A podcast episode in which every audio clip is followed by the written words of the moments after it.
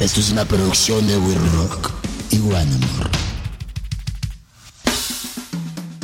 Este podcast se llama Insolente, es una producción de We Rock y de Guanamor. Sale todos los viernes y lo pueden encontrar en todas las plataformas, incluyendo Spotify, Apple, Amazon y Google. Hoy viene Ixchel Cisneros. Ixchel Cisneros Soltero, periodista desde hace 17 años y maestra en periodismo por el CIDE. Ha trabajado en los principales medios de comunicación en México.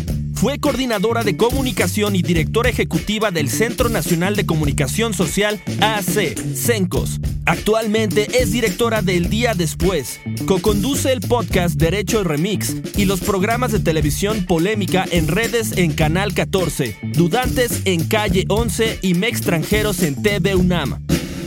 Esto es Insolente con Joana Piroz. ¿Cómo estás? Muchas gracias por tu tiempo. No, no, no, al contrario, gracias por el espacio y por prestarlo pa- para hablar de estos temas. Para hablar de estos temas, eh, habíamos empezado el podcast y luego se fue la luz. Cosa rarísima que ha pasado en esta terraza, pero bueno. Diga, no pasa nada, fue muy poco tiempo, pero estuvo bien porque fuera, o sea, fuera del aire, estábamos como platicando algunas cosas que yo creo que sería como importante empezar con eso, ¿no? Eh, creo que tú y yo estamos sentadas hoy aquí, digo, porque me interesaba tocar este tema. Dirán muchas personas de, güey, qué hueva hablar de feminismo, ¿no? O qué hueva hablar este, de aborto.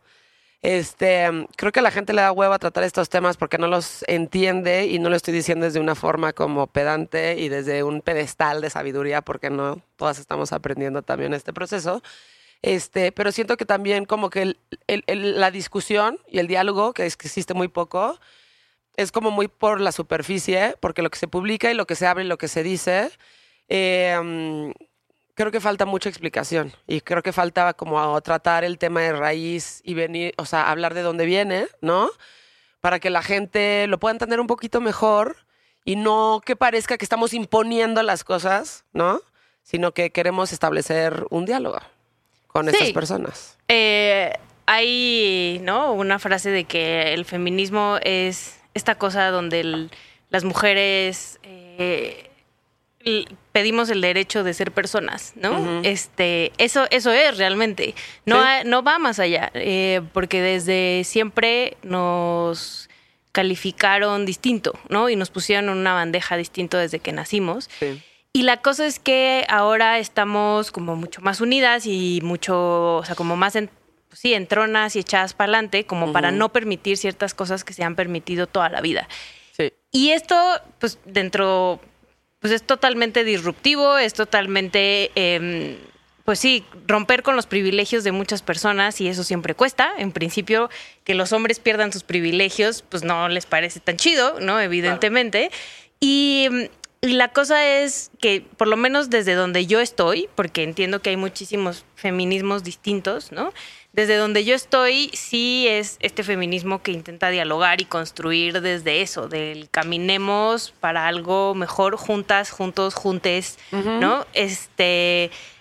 Y coincido totalmente contigo en que es algo que no hemos sabido explicar, la Sí. neta, ¿no? Sí, sí, sí. Y siento que veo estas publicaciones en este, por ejemplo, la semana pasada, ¿no? Este, que se legalizó el aborto en Veracruz antes de las 12 semanas de gestación, ¿no? O sea, tú lees los comentarios en estas publicaciones y yo, sí me deprimo. O sea, sé que hay mucha gente ahí en redes que nada más lo hacen por molestarte y como por este, pues la verdad yo sí tiendo a pensar que es gente muy sola y que no tiene mucho, o sea, que tiene demasiado tiempo en las manos para estar como nada más chingando, ya sabes. Y otros sí lo hacen de verdad, o sea, entonces como que digo, híjole, hay muchísimo que tratar, hay muchísimo que hablar, hay mucho que explicar, este, y no lo vamos a hacer peleando, ¿sabes? Y no lo vamos a hacer discutiendo, y no lo vamos a hacer imponiendo una forma, o sea, si se supone que estamos aquí, este, tratando estos temas es porque a lo mejor este, los entendemos a lo mejor un poquito mejor. Y si los entendemos un poquito mejor, ¿por qué nada más no sentarnos a explicarlo? Y tratar como cosas bien básicas que siento que tienen que ser tratadas y explicadas antes de llegar a estas discusiones donde todo el mundo se está madreando en Facebook, ¿no? Sí, o sea, hay que entender que vivimos en un país súper conservador, ¿no? Este, que además gran parte está, o sea, de este conservadurismo viene de la parte religiosa. Somos un país muy Claro. católico y ahora además, este, en mi perspectiva, preocupantemente cristiano. Em, y que, o sea, y esto no lo digo porque, o sea, cada quien decide la religión en la que está, pero el problema con esas religiones es que quieren quitarnos derechos, ¿no? Sí. Y em, ese es con el, la gran mayoría de la gente que te vas a topar en este país. Ese es un hecho. O sea, por eso no se puede poner a consulta el aborto, como dice el presidente, porque vamos a perder, ¿no? Yo soy de Sonora Sí. y me queda clarísimo que este, votaría la gran mayoría de la gente en contra. Por supuesto. Pero lo que no hemos logrado explicar es que en México las mujeres, en México y en el mundo las mujeres abortan, ¿no? Sí. Y la- el problema es que las mujeres pobres son o las que cuando abortan se mueren o cuando abortan tienen un problema que les causa daños físicos de mucho más largo plazo, que eso Sí. puede ser que pierdan la matriz o cosas por el estilo, o este que tienen ocho hijos y que se, o sea, que tienen 20 años y ya tienen ocho hijos y el- la pareja los deja y ahora tienen que salir a mantener a esos ocho hijos. Sí, que es un problema, problema sistémico de México. Exacto. ¿no? Pero las mujeres privilegiadas también abortan en este país, nada más que abortan, o sea, ahora ya se pueden venir a la Ciudad de México, a Oaxaca, a Hidalgo, este, y, y Y recientemente a Veracruz a abortar, pero muchas antes de eso se iban a Estados Unidos a abortar, Claro. ¿no? Y aún así, o sea, yo tengo, vuelvo a mis orígenes, tengo amigas, tengo parientes que abortaron en Estados Unidos y están en contra del aborto acá en México de dientes para afuera, ¿no? Entonces ¿Por qué sí, pasa eso? pues porque sí es una cosa de una costumbre y una estructura que te dijeron eso está mal, pero cuando tú lo viviste y tuviste el privilegio de ir a abortar a Estados Unidos, O cuando no- te encontraste en esa situación y dijiste, no, es que sabes qué, la verdad es que no quiero. y tiene totalmente su Claro, derecho, ¿no? por supuesto. Total y absolutamente tiene el derecho de Claro. decir no quiero. Pero em, el problema que se trata de abordar con eh, la legalización total del aborto hasta las 12 semanas de gestación es, son estas otras mujeres, ¿no? O sea, estas otras mujeres de comunidades indígenas, de este, colonias populares, Claro. que no tienen el recurso para venir a la Ciudad de México a abortar, que no tienen el recurso para irse a Estados Unidos y que terminan, o sea, yo no sé si ustedes vieron la discusión en Argentina, que fue además súper impactante de cuando se legaliza el aborto, de cómo este, salieron todas al final con un gancho, ¿no? Sí. Que decía no más. Eso es lo que muchas mujeres hacen con Sí. su cuerpo, ¿no? Sí. Imagínate, meterte un gancho para abortar, abortar. a un bebé que además después esta historia de este eh, o sea si no lo quieres darle en adopción bla bla bla cuántos niños y niñas en este país no son población callejera cuántos niños y niñas en este país no son es muy maltratados difícil. El proceso para la adopción es muy difícil. o Además sea, de todo que el es- proceso es, es dificilísimo. pero además yo no veo esa gente realmente No. adoptando niños, o sea, esa gente que señala y no abortes, mejor adopta, digo, mejor darle una adopción, no veo adoptando a todos los niños que ya hay, No. Y que se sufren un paran mon- en un albergue, vaya. que sufren un montón de violencias. ¿Y qué es lo más probable? Que la mujer va a sufrir en su vida al tener a ese hijo y a esa hija, y el bebé este, o la beba también va a sufrir, ¿no? Claro. En esta estructura en la cual, pues, está. eh, eh, eh, la- lamentablemente, los privilegios hacen que no volteemos a ver a esas poblaciones, ¿no? O sea, que, que desde tu privilegio dices, ay, pues ya que lo tenga, ¿no? O sea, y- o, o que lo den adopción. O facilísimo. por qué no, o sea, y es, o, o el típico de, ¿y dónde? O lo que primero que nos tendríamos que preguntar, pues sí, en México las mujeres abortan, en México las mamás tienen ocho hijos, ¿y dónde está el papá? ¿No? O sea, todos esos niños tuvieron que tener a fuerza Un papá, un claro. papá. Y a ellos no se les cuestiona Nada. jamás, jamás, No, no, no, por no. qué dejaron de pagar la pensión alimenticia, por qué embarazar, o sea, se ¿Por qué no hicieron fueron. responsables en principio? ¿Por qué no ayudaron? Total, total. O sea, eso, Todo. esa discusión no la estamos teniendo, ¿no? Sí. Y no la estamos teniendo con ellos. Y eso es lo que está tremendo porque solo nos estamos fijando en lo que hacen o dejan de hacer ellas. Claro. Y en el caso específico de el tener una hija o un hijo, pues están involucrados dos, no hay más. ¿No? O sea, Por fisiológicamente no hay mucho más que hacerle. Sí. O sea, este- estos comentarios en redes de, ay, por calientes, que no se toman la pastilla, no se pusieron un condón, no sé qué, bla, bla, bla, es como, ajá, ¿y por qué no le estamos diciendo al güey, ah, por caliente, por qué no te hiciste la vasectomía, ah, por qué Eso no te, te, pasa pusiste... por vestir- vestirte así, es que te hubieras cuidado. Güey, estas cosas pasan. Pasan y le Pasan. pasan a todo el mundo. O sea, A todo el mundo le pasan. La diferencia es que ahora es mucho más público y yo conozco a muchas más amigas que me han dicho yo aborté, ¿no? Actualmente ya lo puedes decir sin ser juzgado en muchos lugares, no en todos. Em, pero antes esto pasaba y pasaba lo mismo e igual, como te digo, mis parientes y mis amigas sonorenses jamás lo hicieron público, ¿no? ¿Por qué? Pues porque iban a ser nada. señaladas.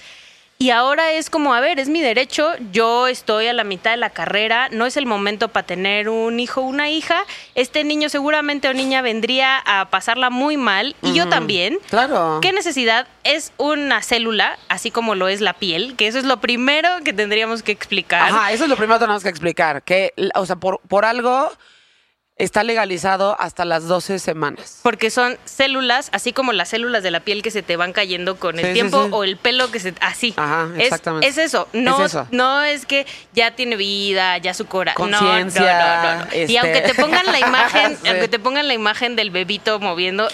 Eso es mentira, o sea, esos, Sí. esas imágenes de aborto que te ponen este, la gente provida eh, de abortos terribles, así del niño que saca el brazo y que lo desmante, o sea, sí, que o sea, ese niño ya tiene credencial para votar. Exacto. O sea, y, No, y nos es- están tratando de engañar, ¿no?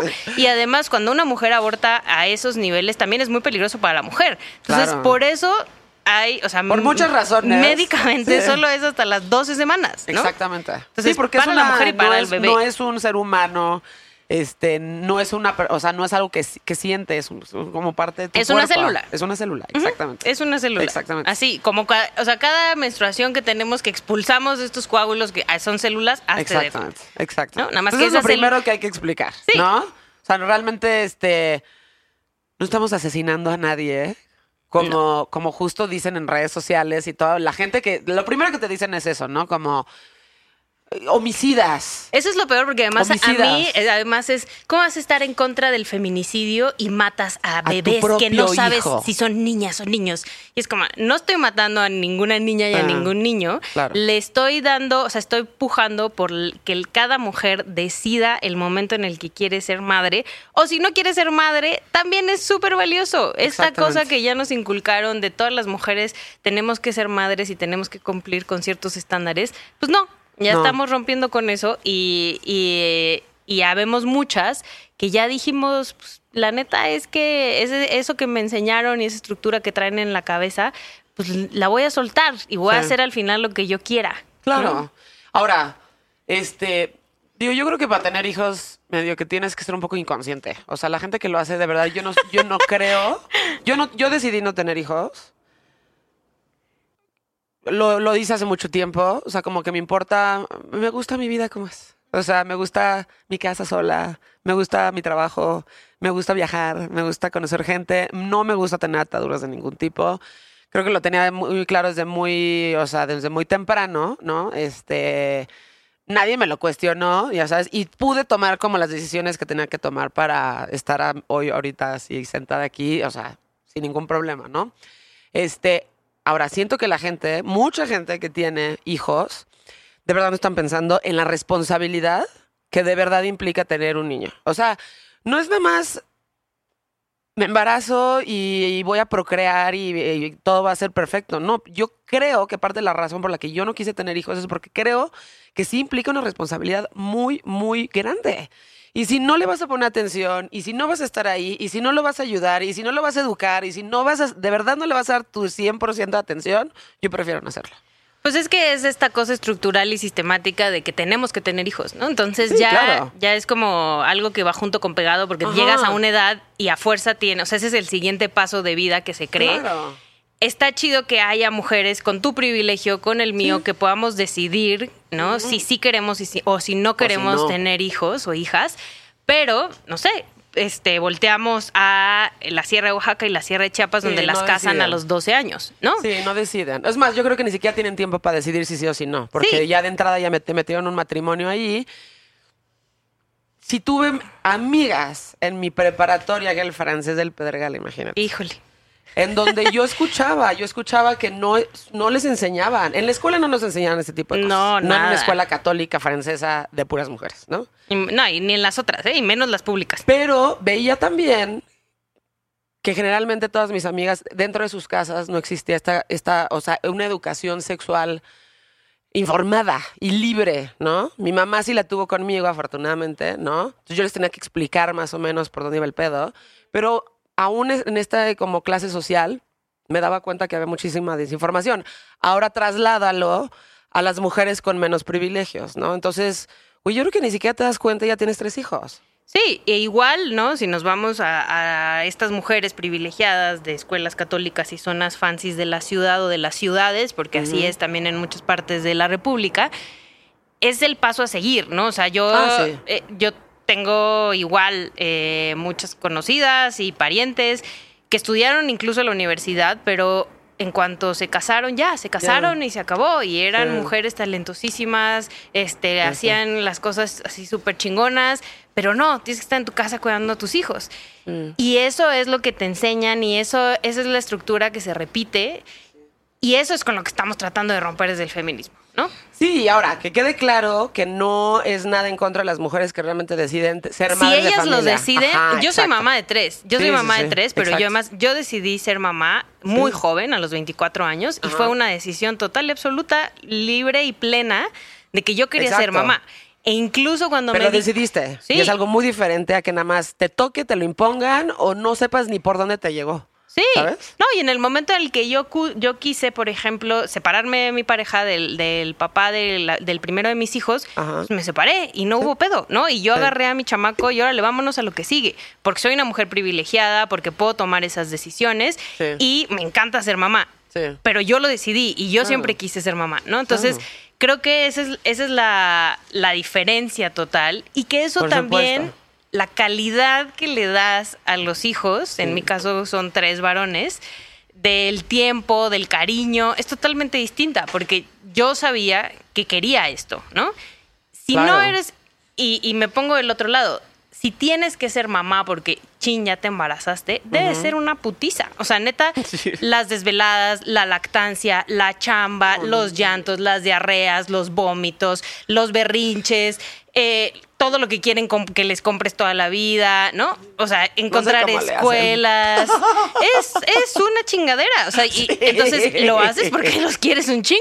Y porque la neta, este, en mi caso lo hago con gusto porque es algo que yo misma decidí. Claro. Pero si no, no mames la joda que No debe de ser joda, eso. Pero además, pues, es una joda eterna. O sea, es de Eterna. aquí a que te mueras. Entonces, ahora, si no lo quieres tener, todavía estás en tiempo de poderte hacer este un legrado, ¿no?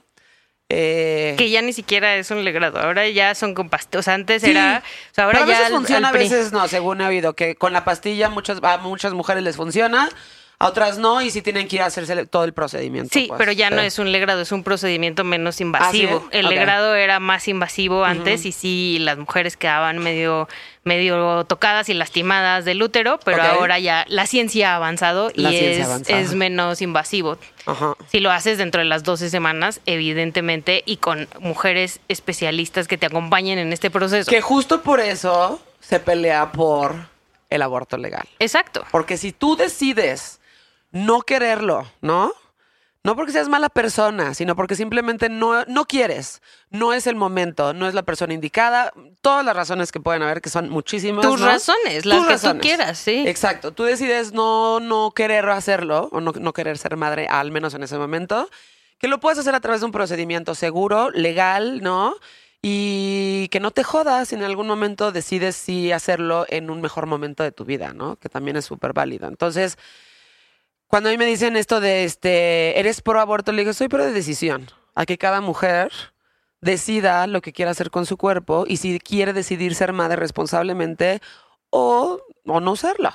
Y es como, o sea, se, lo que se pide es la legalización del aborto, lo cual no significa, y además hay cifras de que Exacto. esto no, no va a la par de, ah, todo el mundo va a salir corriendo a abortar. O sea, hay una legislación para divorciarse y eso no quiere decir que todo Que el todo mundo está corre a divorciarse en el momento en el que se aprueba. Exacto. Esa es una opción que te da la ley, ¿no? Y además, por lo menos aquí en la Ciudad de México, hay un acompañamiento súper importante de mujeres súper chingonas. El Sí. Fondo María, que es una organización de mujeres que te acompañan en todo el proceso y te llevan, porque además no es fácil. O sea, tampoco es como que, ah, ya aborté, ¡uh! ¡Qué felicidad! Sí, o sea, no. es un proceso bien complicado para una mujer también, porque además tienes que romper con todos estos estigmas que te metieron en la Necesitas cabeza. muchísimo ¿no? apoyo moral, supongo. Eso. Seguro entras en un shock que dices, güey, ¿qué hago? Sí, sí, ¿No? sí. Y lo peor y lo más lamentable es que normalmente estos procedimientos se hacen sin la compañía del varón.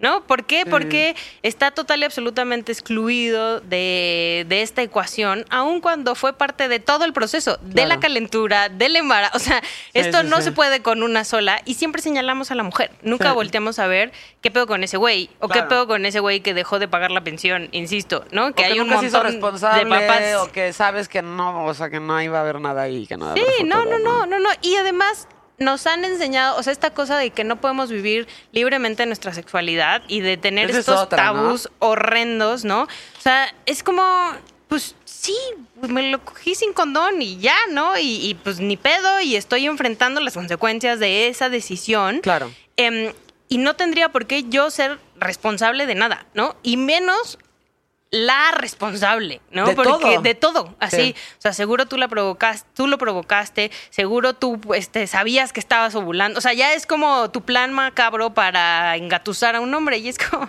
No, güey, estaba viviendo mi sexualidad así como esos güeyes lo viven Claro. todo el tiempo. Y es importante lo que mencionas, así como transiciona ese tema, ¿no? Que es justo eso, ¿no? Como, güey, si no podemos hablar del aborto, como, o sea, no podemos hablar ni siquiera como de la sexualidad como completamente abierta, ¿no? Siento que sí, ahora los chavos, qué hueva, no decir los chavos. Es que sí son La los chavos, güey, chaviza. la chaviza, la neta. O sea, como que los veo cada vez un poquito más libres y ahora es este. Sí, creo que hay un poco más de libertad cuando se expresan y cuando hablan como de su sexualidad. Este. Y eso está chidísimo. Está increíble. Y eso. además no solo una sexualidad cisgénero, ¿no? O sea, no solo una sexualidad binaria Ajá. donde hombre-mujer este, Ah, para sí. toda la vida. Claro. Y eso a mí me emociona muchísimo, es me enamoré sí, de una persona, sea lo que sea que eso signifique. Eso, ¿no? eso es cabrón, este. Y no tener como miedo a decir, este. Pues, güey, ¿qué te gusta? ¿No? O sea, este. Sí, justo en la prepa, es que sí, güey, me dan estos flashbacks así de, no, y esa hombre-mujer y este tipo de cosas. Ay, güey, es lencha. Ah, no mames, ya sabes. o Sí. sea, Ay, no mames. Este. Hoy ya, o sea, somos mucho más abiertos, o quiero pensar, por, por lo menos. Por- sobre todo en los lugares urbanos, ¿no? Somos sí, en los más lugares abiertos. urbanos somos un poquito más abiertos, pero también yo siento que tenemos que entender la sexualidad como un espectro, güey. O sea, nadie, y si te dicen es no es cierto, si te dicen eso no es cierto, pero ninguna persona es blanco o negro, güey. Nadie es así. Te están mintiendo. Te están mintiendo. Te- es- sí, claramente te están mintiendo. Y si te dicen que es nada más blanco nada más es negro, güey, o sea, ahí es donde está el foco rojo, ya sabes. La sexualidad es súper divertida, es este, es súper dinámica, este, te puede gustar lo que, o sea, todo. Te puede gustar todo y neta no hay pedo si te gusta de todo. O si nada más realmente nada más te gustan los güeyes, está chido. Si nada más te gustan las mujeres, también está chido. O sea, va. Pero Güey, somos mucho más complicados que esos. O sea, como humanos somos más complicados y mucho más complejos que eso. Y la neta, si realmente crees que nada más te gusta eso y ahí te vas a quedar, pues güey, no estás descubriendo esta otra parte de ti y de tu sexualidad que seguramente si te dieras el chance, te la pasarías mucho más cabrón. Sí, que te quites. disfrutarías. Que te quites eso que te metieron en la cabeza de que eso no es, ¿no? O sea, Ajá. así no puede ser. Así y, no, claro. y la neta es que, como bien dices, la chaviza está rompiendo con esos estereotipos y a mí me emociona muchísimo. O sea, verles y verles libres y Sí. verles felices. Porque a nosotras y también a los güeyes, este, pues nos metieron en estos carriles tremendos, horrendos de gener- bueno, de nuestras generaciones, de que te gusta, te tiene que gustar esto, ¿no? Y, y ya, ¿no? Y cuando, y hasta que te cases, hazme el chingado favor, además. Eh, Ajá, eh, eh, en, todos, en todas las personas que han pasado por este podcast, sean músicos, artistas, este, hay de todo, ¿no? Aquí ha habido de todo, pero siempre como que sale esa partecita, que hay un momento en tu vida en donde te das cuenta que, o sea, puedes decidir como seguir todo este pedo que ya te enseñaron desde casa o en tus escuelas o en donde sea que hayas crecido, todo lo que involucra eso, ¿no? Como estos carriles, justo, ¿no? Como, a ver, mujer, tienes que vestirte así, sonríe, maquíllate, ponte bonita, este, no te, no digas malas palabras, este, güey, para que le puedas gustar a este tipo de hombres tienes que ser este tipo de mujer. Adelgaza. Ya, ajá, adelgaza. Uy, no solamente las flaquitas les va esta silla, o solamente las güeras son ricas, este, Güey, tienes que, ahora que ya lograste tener el novio, puta, este, no, date desear, no te lo cojas en la primera cita. Este, ya que empiezas a andar con él, güey, o sea, este, no mames, es que no, que no te la meta por ahí. Eh, bla, bla, bla. Y todo es así como ideas, ideas, ideas, ideas. Y están metiendo tu cabeza en cajoncitos, Sí. ¿no? En donde no te dan chance.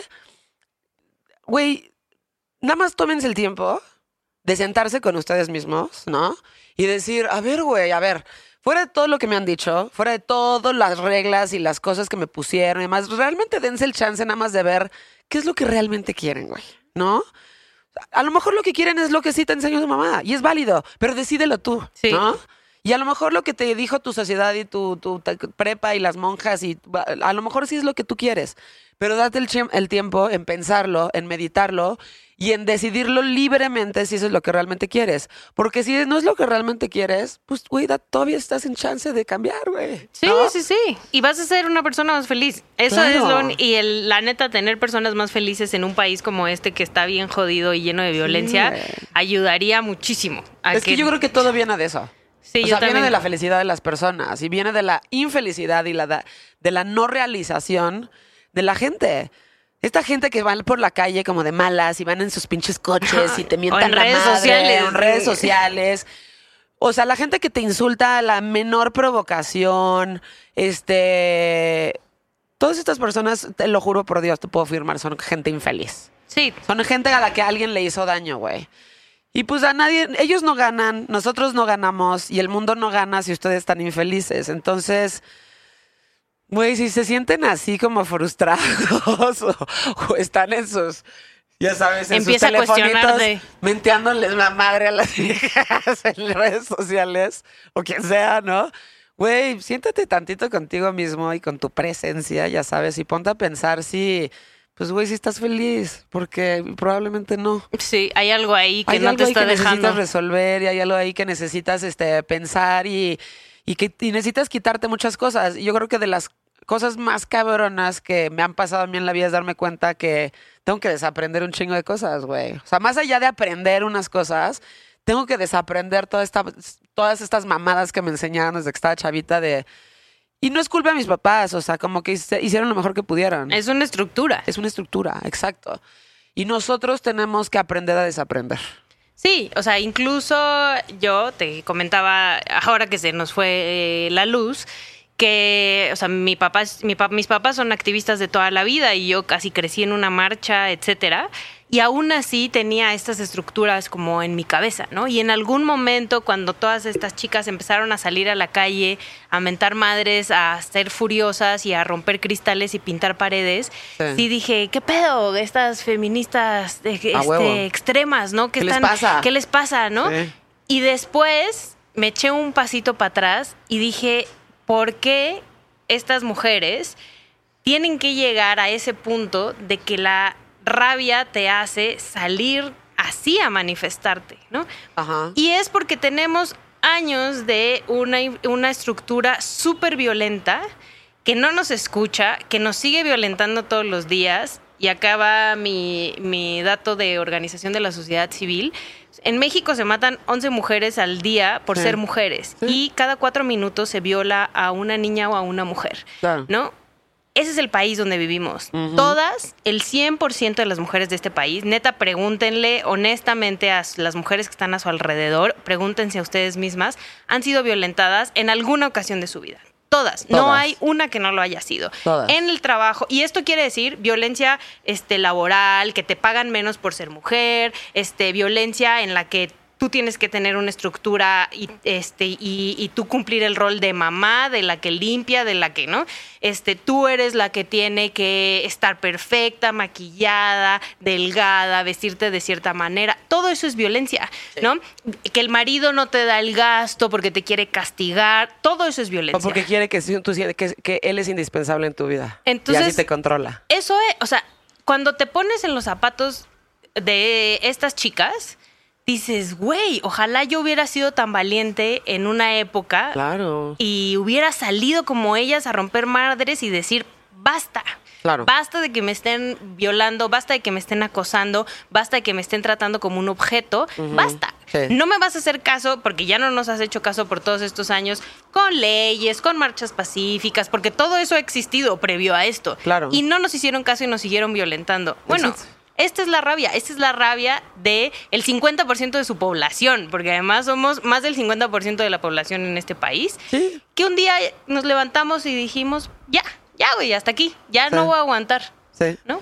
Es importante, o sea, lo que tú mencionas, porque yo creo que yo pasé por algo similar, ¿no? Sí hubo un momento en el que dije, o sea, vi como estas marchas, ¿no? Este, digo, fue hace ya muchos años, pero sí decía como, ay, güey, ¿por qué van y rompen el metrobús? Ya sabes? Y yo así de, y, y, o sea, sí, sí lo dije, o sea, tal cual, ¿no? Este, ¿por qué van y rayan? Y, o sea, los monumentos igual no me importan, pero como que decía, güey, los, los, es como los lugares en donde, ya sabes, como el, el servicio de transporte público, ese tipo de cosas, ¿no? Y luego, güey, o sea, justo pensando dije, no mames, Joana. O sea, a ver, de entrada, nadie se mete contigo porque, pues, güey, estás como grandota. Yo tengo algo que la gente de verdad me ve en la calle y dice, no, pues, güey, mejor me voy con la vulnerable que con esta hija de puta que seguramente va a sacar los ojos, ¿no? Pues, la gente en general no se mete, no se mete tanto conmigo, ¿no? O sea, tengo esta energía como muy fuerte en donde, no, güey, o sea... Y por otro lado, pues sí, viví y siempre crecí con muchísimos privilegios, ¿no? Este... Entonces, claramente, mi forma de ver esto venía de ese lugar. Desde el privilegio Exacto. total. Entonces ya de repente dije, a ver, güey. eh, una, la mayoría de las mujeres, o sea, tú no tienes que usar transporte público todos los días, ¿no? Y en el momento en que lo utilizaras, si algo te llegase a pasar o cualquier cosa, güey, va a salir un chingo de gente a responder por ti, seguramente te van a defender y tus amigos periodistas y todo eso. Este, es en el caso en el que te llegase a pasar, ¿no? Este, y por otro lado, güey, pues las mujeres no son como yo, ¿sabes? Entonces, ¿qué pasa con las mujeres menos afortunadas que tienen que usar transporte público todos los días? Este, que tienen que tener un trabajo con muchos menos privilegios o que les cuesta más, más tiempo estar en una posición en donde pueden tomar más decisiones, ¿no? Defenderse más. Este, o que simplemente pues no nacieron con el, o con, o, o- o los con privilegios, o todo lo que necesita para tener un carácter y alzar la voz, ¿no? Entonces, pues, güey, claramente mi perspectiva era de muchísima ignorancia, como decir, o sea, ¿por qué, ¿Por qué hacen no eso? van a Starbucks? Ya sabes, o sea, no, pues, güey, eres muy privilegiada y la mayoría de las mujeres no tiene ese tipo de privilegios. Y ¿qué pasa con estas mujeres que sí se exponen así todos los días? Y también qué pasa con las mujeres a las que sí les desaparecen a la gente que conocen, ¿no? Tu mamá, tu hermana, tu hija, tu sobrina. O sea, si eso a mí me pasara, no mames. Nos- o nos- sea, eso es lo que yo siempre le digo a la gente. O sea, a ver, voy si a- y rompo todo pinche Palacio Nacional. ¿qué harías Claramente. si como a Erika le a su hija de siete años la viola o el, el, eh, un pariente de, de su pareja? Claro. Y este no solo la autoridad no hace nada, sino que toda la familia se pone en contra y la Claro. echan de su casa. Claro. ¿Tú qué harías? O sea, no saldrías Sí. a mentar madres y a romper cosas y los vidrios se cambian y las paredes se despintan. La vida de esa niña cambió ahí para siempre y la Claro. vida de esa mamá también. Exacto. Y por supuesto que no podemos juzgar algo que no conocemos desde nuestro privilegio. Sí. Y lo que más me emociona de estas chicas, porque además la gran mayoría son muy jóvenes, no todas, pero sí la gran mayoría, que tampoco necesitan que la violencia les haya llegado directamente a ellas. Es una cosa de solidaridad. Y de empatía. De yo sé que allá afuera hay mujeres que la están pasando muy mal o que la han pasado muy mal y no estamos dispuestas a que esto vuelva a pasar o siga pasando. Claro. Y entonces vamos a salir juntas a alzar la voz, Claro. ¿no? Y así es, y sí es verdad que las policías que las que las contienen también son mujeres y también las golpean y también son mujeres no privilegiadas. Claro. Eso también es verdad. Sí. Pero ahí por qué no le estamos cuestionando a la autoridad su estrategia de seguridad de Claro. por qué manda a mujeres policías a que las madreen este, en estos espacios y no trata de dialogar o de controlar estas manifestaciones de otra manera o de empatizar con las manifestantes. Entonces, ahí no es nada más de, ah, estas locas que van y golpean a las policías, que tampoco son privilegiadas, lo cual es verdad, pero eso no, pero el discurso no se puede quedar solo ahí. O sea, tiene que ir mucho más allá y seguramente estas mujeres policías les han pasado muchas cosas que también Igual. tendrían ganas de ir a romper con ellas, ¿no? Y, y resulta que no lo pueden hacer porque están ahí. Y porque tienen un sueldo de mierda y Por porque nosotras no nos hemos preocupado ni nosotros por, por qué les pasa a las policías de este país y cómo las tratan y cómo seguramente las acosan y las abusan y etcétera. Sí, sí, ¿no? sí. Que seguramente les toca igual. Sí, Sí, total. estoy segura sí. Yo también Ajá. estoy segura. Entonces, o sea, en lugar de exigirle al Estado, es mucho más fácil decir, ah, estas morras, no sé qué, bla, bla, bla. Exacto. Cuando al final es poner a pelear a mujeres contra mujeres, ¿no? Por supuesto. Y eso es lo que está cabrón. Eso está cabrón y digo, obviamente seguramente tú estabas por ahí, ¿no? A mí nunca me había tocado ver una marcha, este, la del último 8M, que pues claramente éramos muchos, muchos menos que el año pasado, que éramos, puta, muchísimas, que eran, fueron como 100 mil personas, ¿no? En este último, eh, como que fue muy claro como la posición de este gobierno con las mujeres, ¿no? O sea, ya lo tenía claro desde antes, después de que quitan guarderías infantiles, quitaron este, estancias este, para mujeres violentadas y todo este tipo de cosas, ¿no? Pero, algo que yo vi con mis propios ojos es, güey, estoy, o sea, estoy marchando, ¿no? Pacíficamente. Y este, y sí, cuerpos de granaderos solo de mujeres, eh, a partir del Palacio de Bellas Artes y todo hacia rumbo el Zócalo, ¿no? Eh, encapsulando mujeres. Llegué a ver cómo este, algunos granaderos este, echaban gas pimienta y te- la- se la arrojaban a la vagina las mujeres, o sea, como de abajo para arriba. Quitaban cámaras, este, un abuso de autoridad así, fuera de control. Y luego llegas al Zócalo, al Palacio Nacional austerísimo, ¿no? Donde además tienes estas vallas que ya de por sí son El una muro de la provocación. paz. Sí. El muro de la paz, que así le llamó el presidente. ¿no? Este, no mames, ¿no? No te mudaste ya para tener un diálogo y para estar más cerca de la gente y pero pones un pinche muro, este, gigantesco de metal. Y nunca había visto tantos granaderos. Nunca había visto tantos granaderos adentro de una plaza en una marcha pacífica feminista que, por cierto, güey, pues, güey, había señoras de la tercera edad. Había niñas chiquitas. Este, tuvimos que correr varias de, este, de, que nos aventaban petardos. Este, tú no sabes qué te va a caer, tú ves algo y corres, ¿sabes? Sí, O sea, no sabes qué es. Señoras grandes, Pero niñas que- chiquitas. O sea, esa estrategia fallida de seguridad, porque no se le puede llamar de otra manera, además es una provocación. O sea, si ya sabes cómo está el ambiente, si ya sabes que las mujeres estamos furiosas, porque esa es la verdad, las mujeres en este país más? estamos ¿Y por qué haces furiosas. eso? ¿Por qué haces eso? Claro. O sea, ¿por qué no hay otro tipo de estrategia? ¿Por qué no hay diálogo? La autoridad, tanto en la Ciudad de México como el gobierno federal, se la pasa diciendo que el diálogo y que no sé qué. Es mentira. Nunca Es se mentira. ha sentado a platicar con estas chicas. Nunca, nunca. O sea, no ha habido un diálogo real. No. Y en principio, cuando en, en años pasados, cuando hemos tenido diálogo con la autoridad, te dan la espalda y te dan a tole con el dedo. Entonces, ¿cómo, cómo esperan que reaccionen? O sea, de verdad, eh, después de tantos años donde solo te estuvieron dando a tole con el dedo y te siguieron haciendo lo mismo todo el Claro. tiempo, ¿qué esperaban? ¿no? Claro. ¿Qué además esperaban? Siento que es muy importante para la gente, o sea, para realmente como generar empatía, es que te pongas a pensar que esas niñas pu- pudieron haber sido tus hijas y que pueden haber que pueden ser tus nietas, que pueden ser tus hermanas, que puede ser tu mamá.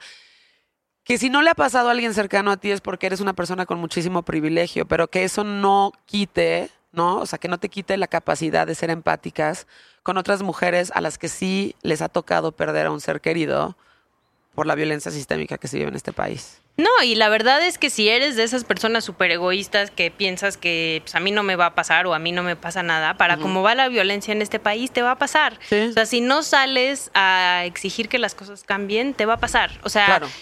Tenemos casi 89 mil personas desaparecidas, ¿no? O sea, eso es una locura. O sea, de verdad, eh, eh, siempre hago el comparativo con Argentina, con la dictadura. Sí. Tuvieron 30 mil personas desaparecidas. Nosotras llevamos casi 90 mil personas desaparecidas, ¿no? Sí. Son 90 mil familias rotas en este país buscando a sus hijas e hijos desaparecidos, a sus esposas, a sus esposos, ¿no? es de verdad una cosa terrible que no estamos volteando a ver. Sí. Que son más de 300 mil personas que han sido asesinadas por la violencia, este, por esta estúpida guerra contra el narcotráfico. Son 300 mil familias rotas. O sea, y si no estás volteando a verlo, lamentablemente te va a pasar. Te va Sí. a pasar en algún momento porque la violencia está escalando. Claro. Esperemos que no, ¿no? O sea, que no le Ojalá pase a estas no. personas, pero si no lo volteas a ver y si no creas un poquitito de empatía y pues este eres sorora con la gente que sí se está rifando y que está yendo y que está haciendo las marchas y todo eso, de menos haz el esfuerzo de entender, Sí. ¿no?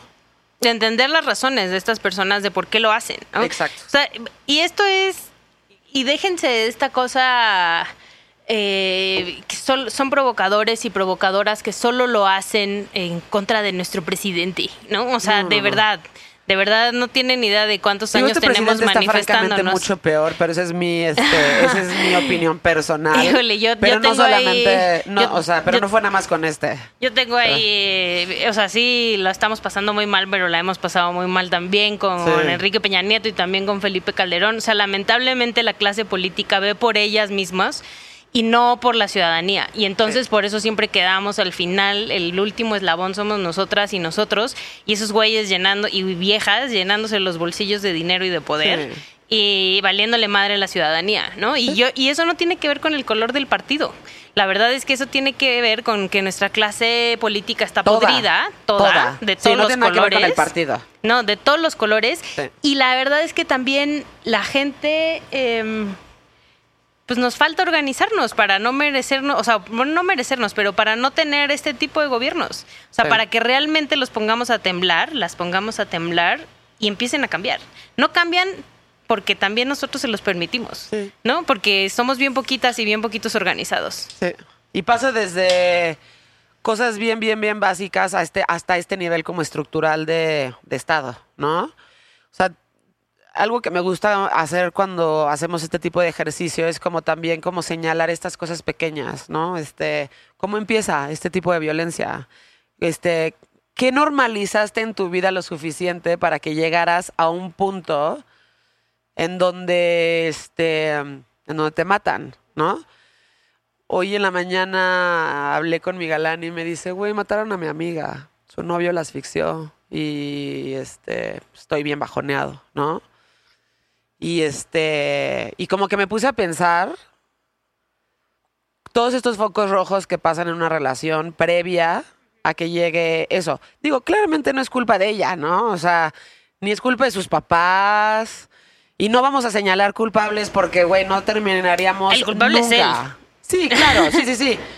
Pero a lo que voy con esto es como. También como decirle a las, a las, a las mujeres, ¿no? Como todas esas cosas que pasan previas a que pasara eso, porque yo creo que conoces una persona, digo, y ha pasado también que de repente conoces un güey en un, tu- en un taxi y te puede matar, claramente, ¿no? Esta, es una, esta era una relación, por ejemplo. Pero el clásico de México, ¿no? En donde romantizas los celos. En donde romantizas es que como la gente de repente tiende a relacionar el amor con cómo me celas, y si no me Con celas, entonces no me quieres. Ajá. Este tipo de cosas que son muy de aquí, ¿no? Como Sí. de... Son cosas que tenemos que voltear a ver y son cosas que tenemos que poner atención porque no son normales y no las podemos permitir, ¿no? O lo que hablamos del dinero, ¿no? Como el güey que te suelta 200 pesos, ¿no? Cuando cuidas a sus tres hijos porque eso es lo que le da poder, que le hables por teléfono y le estés diciendo, oye, mi amor, ¿me puedes depositar, por favor? Es que, ¿sabes? O sea, y lo permitimos, y lo permitimos, y lo permitimos, y permitimos eso, ¿no? De, ¿dónde vas a estar? Este, eh, te voy a hablar, ¿eh? Este, ¿vas a estar con tu mamá o con qué amiga vas a estar? Ese tipo de cosas las tenemos que hablar de ellas. Tenemos que hablar de ellas para que empecemos a generar un poquito más de criterio y no romanticemos este, o sea, sabes, este tipo de violencia para que no llegue tan lejos también. Eso, yo, nosotras en el día después tenemos un, que es la organización donde la que dirijo, tenemos un corto documental que dirigió Natalia Beristain, que se llama Nosotras, justo. Y habla en 20 minutos, o sea, de verdad, échenselo, no está nada largo, ni tedioso, ni nada, de las violencias en contra de las mujeres y de cómo el feminicidio es el último eslabón de una cadena de violencias, Exacto, ¿no? O sea, de, para cuando a una mujer la asesinan, es que previamente hubo muchas otras violencias, ¿no? Por supuesto. Y no solo eh, es- tendríamos que estar atentas a las violencias como mujeres desde el principio, ¿no? Ujú. Sino tenemos que educar distinto a nuestras hijas y nuestros hijos para que no, como dices, romanticen o normalicen estas violencias y para que los hombres no se conviertan en estos agresores. Y lo otro este, es esto, no hablamos de ellos, ¿no? O sea, Sí, el, Exacto. o sea, em, más del, casi el 100% de los homicidas en el mundo son hombres, ¿no?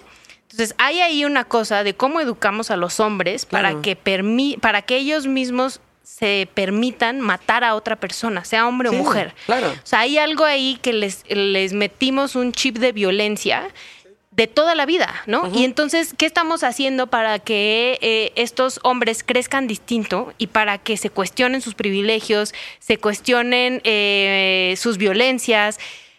Lo más así, lo más burdo a lo mejor, pero por donde empiezan muchas cosas, estos chats de amigos eh, donde comparten packs, nudes, este, chistes misóginos, Exacto. este, pornografía, eh, chistes de en contra de la comunidad LGBTIQ Ahí empieza, que tú le digas a tu amigo, oye, güey, no está chido que nos mandes el pack de tu novia, ¿no? O sea, Sí. de verdad, Sí, sí, sí, respeta sí. la mano, no, no tendrías, porque es, no es chistoso. No está chido. No, no es chistoso que me mandes, este, que me digas puto y que me mandes una imagen porno de dos hombres. Sí. No está bien, o sea, que los propios hombres empiecen a cuestionar esas cosas entre Claro. hombres, porque además si uno llega y les dice es como, ah, ya viene esta feminacia a decirme cómo me debo de comportar, ¿no? Sí, sí, sí. Por lo menos que entre hombres se lo digan, este, creo que, y entre hombres que se conocen, eso de verdad va a hacer que las cosas empiecen a cambiar, Exacto, ¿no? Exacto. Y yo, en, en mi caso súper personal, ¿no? El tener tres hijos hombres, además, yo me siento súper responsable. Claro. Justo de. Yo no quiero que mis hijos se conviertan en estos tres machitos típicos mexicanos. Y entonces, ¿qué estoy haciendo para que esto no suceda? Evidentemente, desde mi privilegio, yo puedo pagar una escuela donde se les enseña a pensar distinto, yo puedo tener un acompañamiento con mi pareja, yo puedo hablar con ellos, yo puedo estar en mi casa porque además este, tengo un trabajo que así me lo permite. O sea, no soy una mamá que lamentablemente tenga que estar todo el día en la chamba, ¿no? Y llegue hasta las 11 de la noche. Puedo estar acompañándolos en todo ese proceso. Pero esto lo hago yo con ellos, ¿no? Porque tengo el tiempo, porque tengo el privilegio. Ahora imagínate el, hijo de una trabajadora del hogar que vive este, en Chalco y que va a trabajar a las lomas y que sale de su casa a las 4 de la mañana y llega a las 11 de la noche. ¿Qué tiempo va a tener para educar a su hijo distinto para que no sea... Y, y esto no solo la trabajadora del hogar. ¿Dónde están esos papás educando a sus hijos distintos Sí, también? Porque exacto. eso de que la educación recae siempre en nosotras, es como las mamás los educan como machos. Pues en principio, ¿dónde está el papá? ¿No? Sí. O sea, ¿por qué nos cargan a nosotras la, la la responsabilidad. Sí. de la mamá es la que, la que educa? Sí. Y es- eso no tendría que ser así, mano. O sea, tendría que, aquí hay por lo menos dos en la ecuación. ¿no?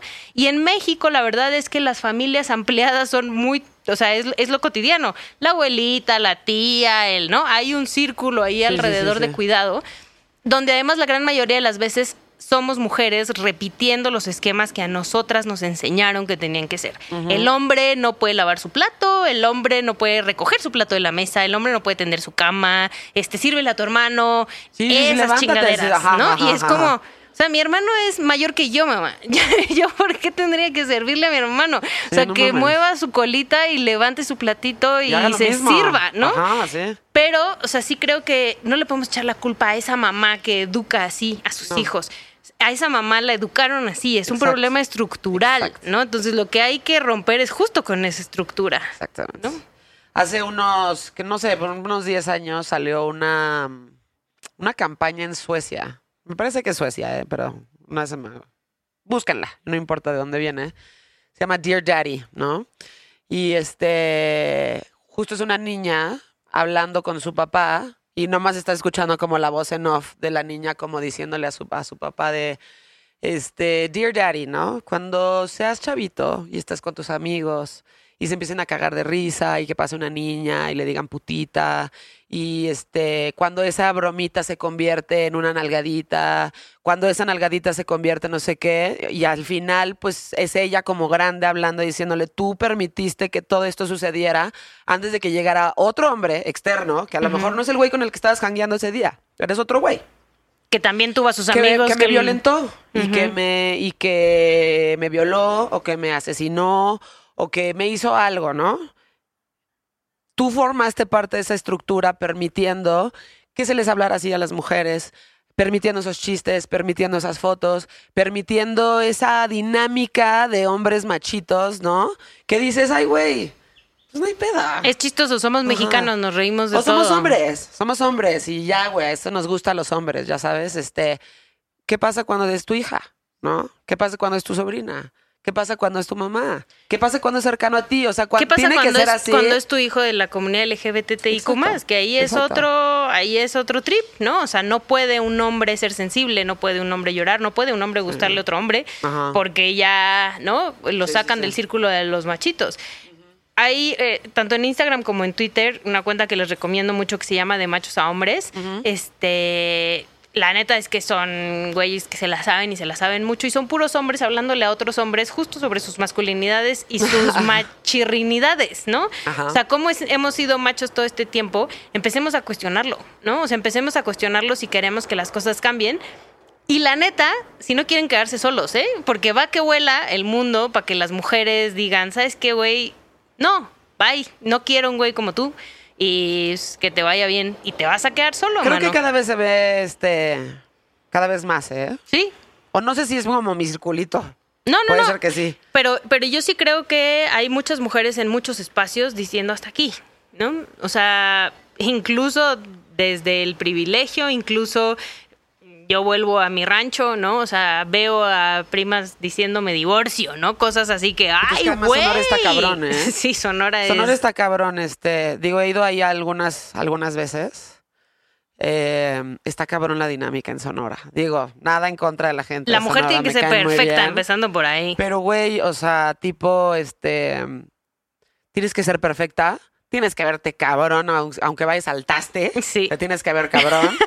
este, puta, ni se te ocurra ponerte un pantalón, tú tienes que llevarte vestidito y estar maquilladita y, estar tacón. bonito y, güey, este, alácete el pelo, arréglate, sonríe, Ujú. ahí ponte chapitas. Y es así de, ¿qué pedo, güey? No mames. Y, y, güey, me ha tocado ir a fiestas. Digo, es una pendejada lo que te estoy diciendo, pero no, ¿no? Los mujer, las mujeres están en un lado y los hombres están en otro lado. Sí. Y los hombres están midiendo la verga, ya sabes. Y las mujeres están hablando de manicures. Sí. Y yo así de, ¿qué pedo, güey? ¿En dónde estoy, cabrón? No mames, wow, ¿no? Este, justo eh, eh, hablando un poco del día después y todo lo que involucra, ¿no? A estas personas que viven allá, este, empezando la pandemia, a, me, rompieron el corazón las trabajadoras sexuales del centro, porque dices, güey, ¿de qué van a sobrevivir estas mujeres que neta no tienen opción? Y pues no pueden trabajar, güey. O sea, ahí sí hazle como quieras. O sea, no tienen cómo chambear, no están sobreviviendo y ahí pues, juntamos unas lanas, este, pañales y cosas y medicinas para los niños, eh, pagar hoteles porque no tenían dónde quedarse, no sé qué. Y este, les dije a estas personas, este, una me llegó, me contactó como de Sonora y ahí está otra persona que tengo allá. Le dije, güey, échale la mano, a lo mejor después hacer una colecta. Me dijo, uy, no, Joana. ¿Tú sabes qué me van a decir si yo hago una colecta para las trabajadoras sexuales en Hermosillo? O sea, sí, pero seguro tu marido sí la conoce. güey. Me van a linchar y me van a sacar del círculo social de Sí. cómo estoy haciendo una colecta para estas mujeres que viven así.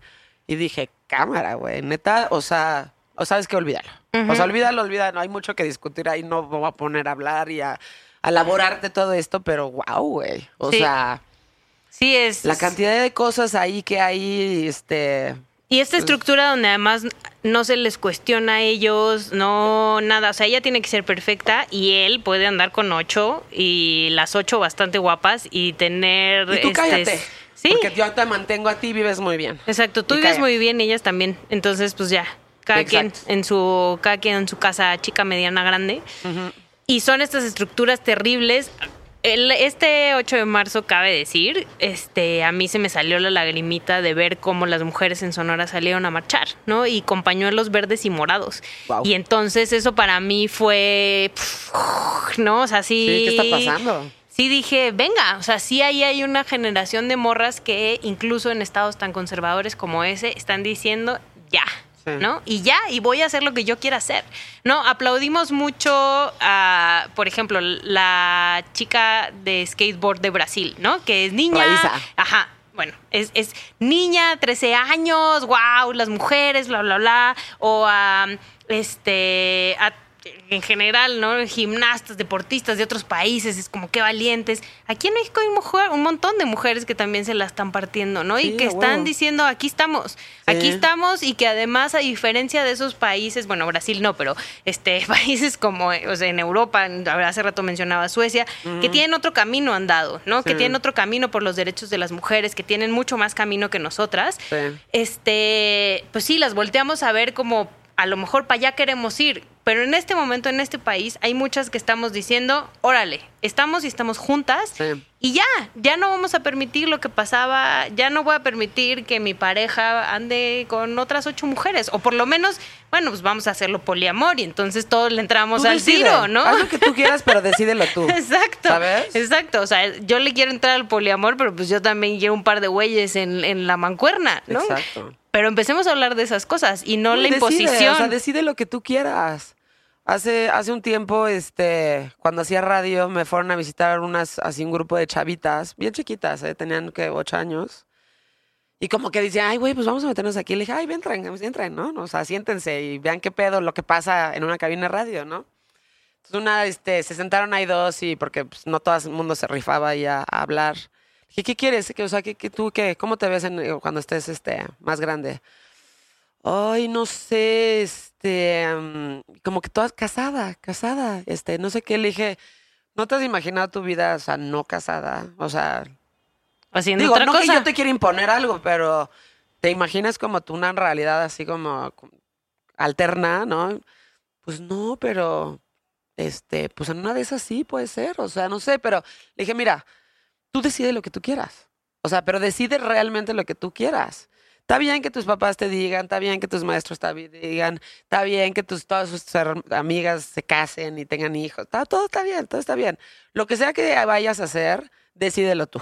O sea, decídelo. Di, yo sí quiero hacer esto, yo sí quiero hacer el otro, yo quiero ser madre soltera, yo quiero tener hijos, yo quiero no tener hijos, yo sí me quiero casar, yo no me quiero... O sea, lo que sea está bien, pero decídelo tú, ¿no?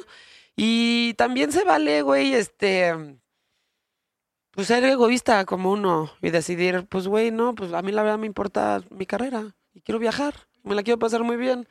Y, no y yo no sé si perro. eso sea egoísmo, ¿eh? Pues o no sea, sé. es- Pero digamos que, pues, si la gente lo quiere ver así, pues ah, ahí está. Si lo quieren ver como egoísta, pues está, ah, no me importa y no me pesa, pues. Pero, pues, creo que también se vale, güey. O sea, como, pues, no, pues yo no más, yo, o sea, quiero pensar que todo mi trabajo es para mí, ¿sabes? Y que mis logros son para mí. Y que mi lana es para mí, güey. Y que mis, todo, o sea, me gusta ese sentimiento como de ganarme las cosas y de que lo que logro sea como, pues algo mío y también disfruto mucho mi tiempo sola y realmente es importante mi lo que hago para trabajar, ¿sabes? Entonces, si también decides hacer eso, también está bien, pero lo más importante de todo es que realmente lo pienses y lo, lo- y lo que sea que quieras, pero decídelo tú, Sí, ¿no? eso es. Sí. Esa es la clave real, ¿no? Exacto. Y, en, y además, decídelo tú y deja de juzgar a las otras Sí, personas por esa sus es decisiones. Esa es otra. O sea, si el de al lado o la de al lado no quiere o quiere ser como tú, pues ese es su pedo, ¿no? O sea, acepta su trip y, y déjale ser libre y feliz. Sí, creo que los humanos nos reconfortamos mucho en la idea como de siempre estar midiendo al otro, ¿no? Como que hay algo que se mueve adentro y dices, ¡ay, qué rico estar tirando mierda! Pero, la neta, ¿no? Este, si hacemos el ejercicio como de ser un poquito más tolerantes y más empáticos y como que de darnos cuenta que también, puta, hay muchísima libertad y es tan rico nada más aceptar al, re- al resto de la gente así como venga, ¿no? Güey, ricos, pobres, cholos, fresas, este, gays, no gays, bisexuales, güey. Cuando tienes gente que te rodea como de todo el tipo, es tanto lo que aprendes y tanto intelectualmente como emocionalmente, ¿no? Lo que aprendes y cómo te enriqueces que cuando ves eso dices, ay, qué chingón, güey. O sea, es mucho mejor ser este tolerante. ¿Y qué te importa con quién coge, con quién Sí, deja de coger, sí, no? sí, o sea, o si quiere tener al hijo o no lo quiere tener. Sí, sí, sí, sí, sí. O sea, es como los hombres de este que no, que no quieren que las mujeres abortemos. Pues no abortes tú, güey. Exacto. O sea, no vayas a abortar tú. Pues no te sea. embaraces, mano. Pues no quieres el aborto, pues no abortes, güey. Pero tú no decidas cómo yo manejo mi cuerpo y lo que yo decido, ¿no? Exacto. Exacto. ¿Qué, ¿Qué recomiendas? Porque sé que el día después tiene como. Lo que aparte lo que hace es como visibilizar a muchísimos otras asociaciones que se dedican a diferentes cosas, ¿no? Eh, yo creo que como responsabilidad social de todo mexicano, porque siempre estamos como diciendo, igual que la gente dice, ay, es que adopten. Pues, güey, adopta una causa también, ¿no? Y escoge que- con, qué, con qué eres empática, este, con los migrantes, este, con la gente de la calle, eh, con las mujeres, con los desaparecidos, y afíliate, ya es algo. Luego también nos perdemos eh, como en las formas, ¿no? O sea, ¿qué hago para ayudar? ¿Cómo escojo esto? ¿A quién me acerco? ¿Qué hago? Pues justo de eso va el día después, así surgió el día después. O sea, lo que queremos es, nosotras tenemos todo este pool de organizaciones con las que trabajamos y entonces te damos opciones para que te actives. Llamar a activar a lo que a ti se te ocurra, ¿no? O Sí. sea, nosotros no creemos en eso de, ay, es activista de sillón, solo tuitea. Vale madre, si solo tuitea, hace algo. Hay alguien que no tuitea Igual y y no hace nada. en su Twitter. Exacto. Entonces, es como, si solo vas a compartir, pues te damos opciones de organizaciones que necesitan que les ayudes a compartir su campaña. Si puedes donar dinero, te damos organizaciones en las que necesitan dinero. Si puedes hacer como tú una colecta de, de víveres, de ropa, de, te decimos qué poblaciones necesitan que les dones ropa, qué poblaciones necesitas que les damos alimento. Y tenemos temas que van, como dices, desde migración hasta la vaquita marina en Baja California, ¿no? Y, y entonces tú decides qué tema te importa y nosotros te decimos quién, quiénes son la- o quién es la organización chingona que está haciendo algo bien, bien, bien cabrón para que la vaquita marina no se muera, ¿no? Sí. O quiénes este, son los colectivos de personas desaparecidas en el país que incluso va desde, o sea, cosas súper culeras que pasan en este país de me desaparecieron a un pariente, ¿qué hago? ¿No? Y entonces nosotros te decimos qué colectivo de personas desaparecidas trabaja en tu comunidad y te puede ayudar en ese proceso horrendo que es localizar a una persona.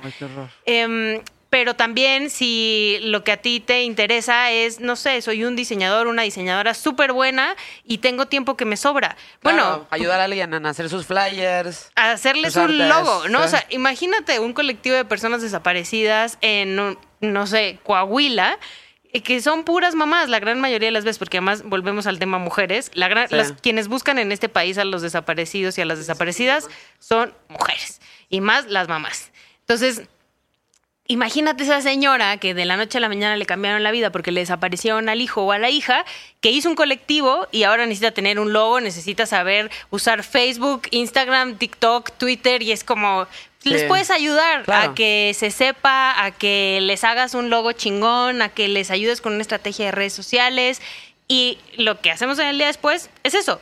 ¿Qué quieres hacer? Ajá. ¿Qué tema te interesa? Nosotros te vinculamos con la gente que ya lo está haciendo. La mariposa monarca en Michoacán. Perfecto. Ese es tu tema. Órale. Vas. Perritos, vas. Perritos ¿No? O sea, aquí hay harto perrito. Aquí puede- estas son las organizaciones a las que puedes apoyar, donarles croquetas. O sea, nosotros creemos que está bien exigirle al Estado. Es más, no podríamos este, comprender el día después sin exigirle al Estado, o, o nosotras mismas no podríamos entendernos sin exigirle al Estado, pero también tienes que poner un granito de arena tú.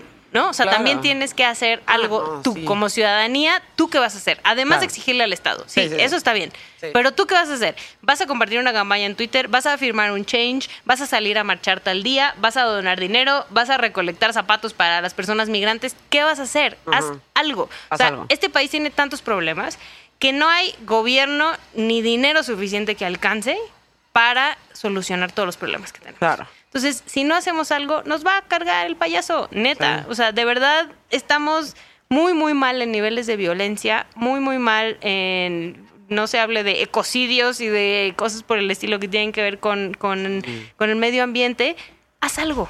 O sea, yo sí creo que si dejas de usar popote, ya hiciste algo, ¿no? O sea, la verdad es que sí, porque todo el mundo dice, güey, es que no hace nada la diferencia si estás tuiteando. Pues sí hace una diferencia. Sí. Y digo, yo sí me siento así, ya, o sea, me siento bien pendeja con mi cepillo de dientes de bambú. no hay pedo, yo también tengo. ya sabes. Yo también lo Cuando tengo, ¿no? hay- Veo todo lo demás, así ves el como el eh, toneladas de plástico que están llenando así el océano y tú súper pendeja con tu cepillo de bambú. Pero sabes. piensa que tu cepillo también iría en esa tonelada. Sería toda esa tonelada más tu cepillo. Pero digo, puedes decir, puedes decir no hacerlo. Y si decides hacerlo, ya sabes, hacer la diferencia y separar tu basura y este usar menos agua, poner una cubetita abajo de tu regadera para que no se desperdicie eso, andar en bici o en patineta y no Camina. tener, ajá, caminar, este y hacer lo que sea dentro de tu alcance día a día.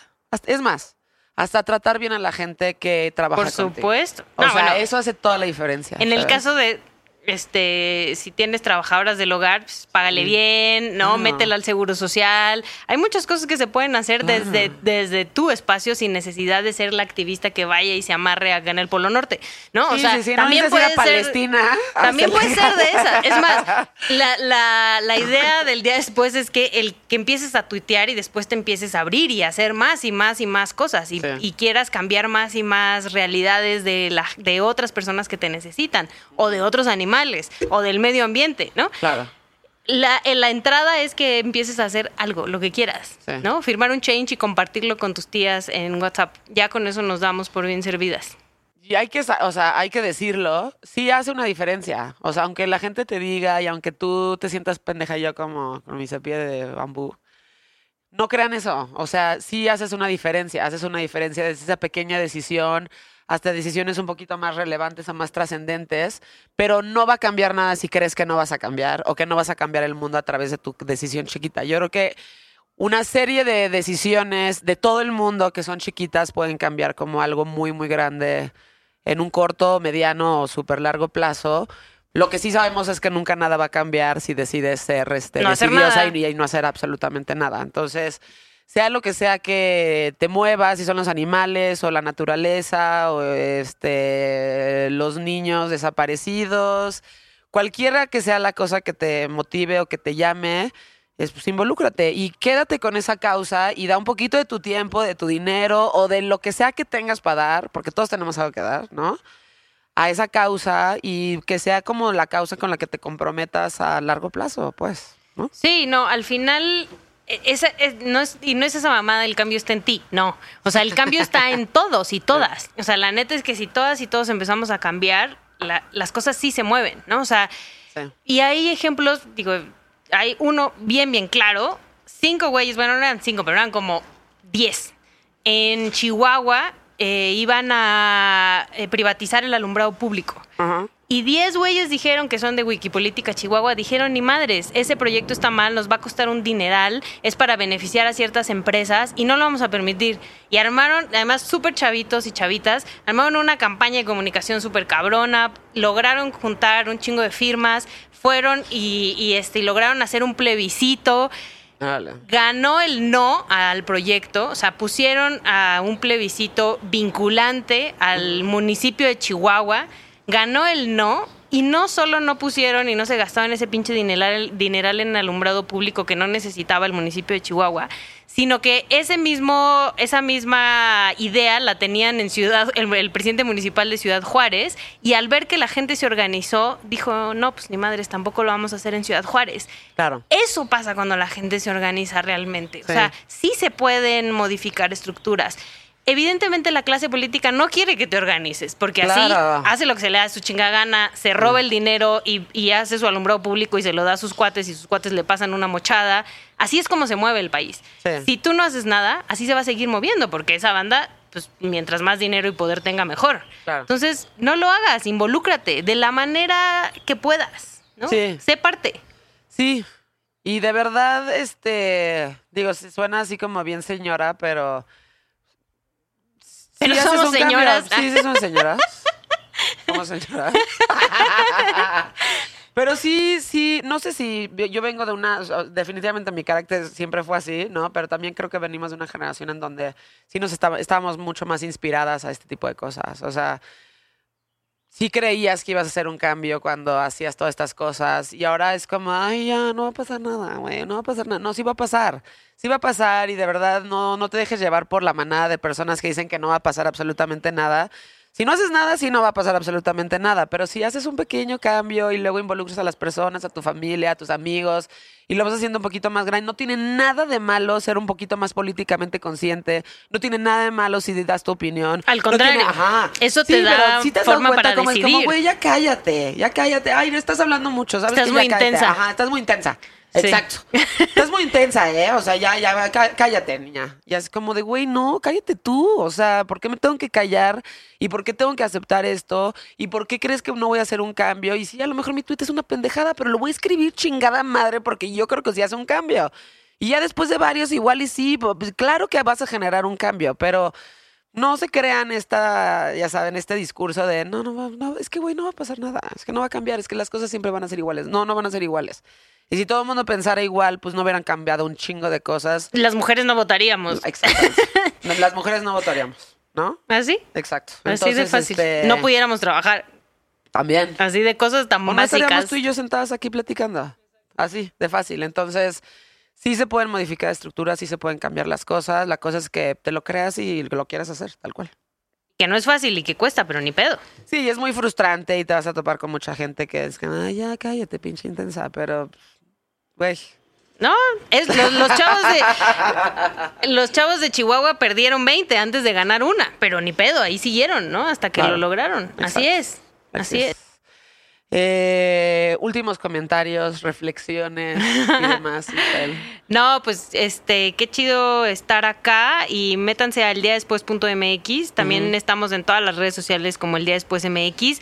Ahí en el clic de, digo, en la pestaña de involúcrate, ahí puedes ver todas las maneras en las que te puedes involucrar. Incluso hay un mapa al cual tú le picas, yo vivo en Torreón, ¿qué organizaciones están trabajando en Torreón? Exacto. ¿no? Y te dice qué organizaciones están trabajando en tu comunidad y cómo puedes apoyar, que eso es lo que, lo que, o sea, no queremos solo mostrar lo jodido que está el país, que sí está muy jodido, Mm. sino que queremos que ya después de que te diste cuenta que estaba bien jodido, des el siguiente paso para modificar esa realidad, ¿no?